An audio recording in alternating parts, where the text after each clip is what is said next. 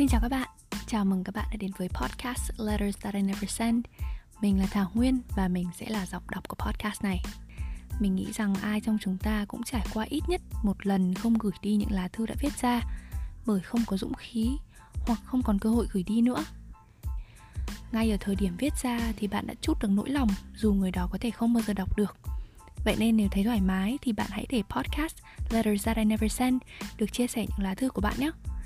Bạn có thể gửi thư đến email letters that i never send chấm radio a còng gmail chấm com và mình sẽ giúp bạn mang những lá thư đó đến với thính giả của podcast này một cách ẩn danh.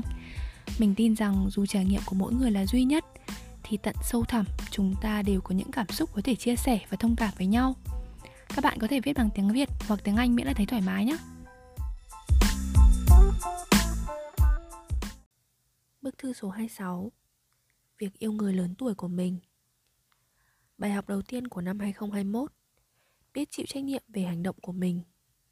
Chuyện là từ hôm năm mới đến nay, bọn mình nhắn tin ít hẳn, cũng không có gọi điện nói chuyện nhiều. Em thấy chán, em thấy buồn, em có cảm giác như anh đã chán cái mối quan hệ này rồi. Anh đang hành động để khiến em chủ động rời xa anh vậy. Nhưng sự thật nó lại khiến em phải suy nghĩ rất nhiều. Hồi trưa nay ở bên em, là tối ở bên anh. Vẫn như mọi ngày thôi, anh đi trà đà với bạn bè về. Nhưng hôm nay nó lại khác. Anh chủ động gọi điện thoại cho em, cái việc mà anh đã delay không làm mấy tuần trở lại đây.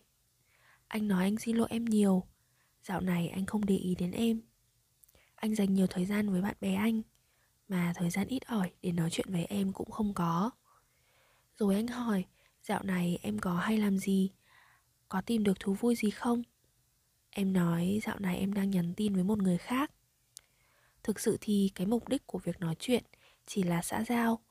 Em cũng luôn nhắc đến anh trong cuộc trò chuyện. Nhưng em nhận thức được em đã rất sai trong chuyện này. Anh rất giận em. Lần đầu tiên em chứng kiến người yêu mình phải ở trong cái thế bị động. Anh thắc mắc, anh thấy khó hiểu đến mức phát khóc. Anh tự hỏi tại sao em lại làm như thế. Anh nói anh không biết cho đến thời điểm hiện tại anh có thực sự hiểu rõ con người thật sự của em không. Anh nói hình tượng của em trong mắt anh coi như bỏ đi rồi. Anh nói anh cho em cơ hội giải thích, nhưng em lại không biết phải nói gì. Em tự thấy mình sai, rất sai. Anh không nói chuyện với em không có nghĩa là em nên đi tìm người khác. Rồi chúng mình end video chat trong bầu không khí căng thẳng. Anh nói anh phải suy nghĩ, anh phải tìm lý do để coi như việc em làm chỉ là hành động bồng bột tuổi trẻ. Anh tắt điện thoại, nhưng năm giờ sáng anh mới ngủ. Còn em thì dằn vặt suốt buổi chiều. Lòng em thực sự không yên. Em suy nghĩ mãi, những việc mình đã làm có thực sự đáng hay không? Những cái sự cởi mở với người lạ, cái mà anh nói mối quan hệ không cần thiết đó, thực sự có đáng không nếu mà chúng ảnh hưởng đến mối quan hệ của bọn mình? Anh nói anh cho em cơ hội giải thích, cho em cơ hội nói ra suy nghĩ. Em có thực sự muốn tiếp tục nữa không? Em luôn có câu trả lời trong đầu. Em đã và đang rất yêu anh. Cho nên em nghiêm túc tự kiểm điểm bản thân mình. Em không hiểu nổi mình nữa. Tại sao thay vì nói cho anh biết cái sai của anh để cải thiện mối quan hệ của mình, em lại đi nhắn tin với một người con trai khác? Lý do mà em chỉ có thể nói, vì anh vô tâm, vì em ghen khi anh dành nhiều thời gian cho người khác, hay cũng có thể vì em đang nghi ngờ tình yêu anh dành cho em. Nhưng rốt cuộc thì cũng chỉ có một kết luận mà thôi. Chúng ta đều sai, nhưng em là người sai hơn. Cuộc hội thoại của chúng mình cách đây vài tiếng, em nói ra những gì em cần nói. Anh cũng nói thẳng với em là anh cần thời gian suy nghĩ, không dễ gì chấp nhận bỏ qua việc này. Em hiểu và em chờ. Việc làm tổn thương anh, việc khiến anh phải bỏ qua lỗi lầm của em, làm em thấy mình thật ích kỷ. Em thực sự hận, giày vò bản thân. Anh thì khác, anh kiên nhẫn, anh bình tĩnh đối xử với em. Rồi cuối cùng thì cũng có tin nhắn từ anh, chuyện đã qua, em đừng bận lòng nhiều nữa. Anh đã bỏ qua sai lầm lần này của em. Anh nói anh hy vọng rằng em biết mình sai ở đâu, biết ân hận về điều đó.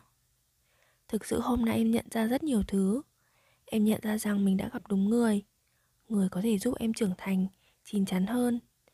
Em cũng nhận ra được và cảm nhận sâu sắc tình yêu của anh dành cho em. Sự nghiêm túc anh đặt trong mối quan hệ này. Em hiểu ra em cũng quan trọng với anh như anh quan trọng đối với em vậy. Em biết ơn và hạnh phúc vì có anh. Có một câu anh nói mà em thấy rất tâm đắc. Em lớn rồi, làm gì thì làm, cũng nên suy nghĩ trước sau, nghĩ đến hậu quả của nó. Cũng đừng tự hạ thấp giá trị bản thân mình.